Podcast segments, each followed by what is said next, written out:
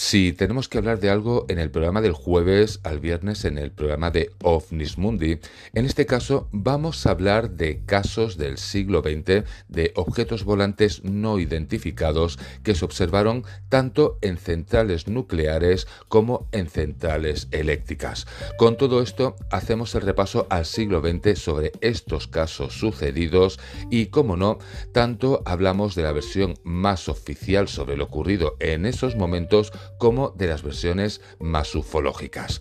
Así que con todo esto os espero en el programa del jueves al viernes por la noche.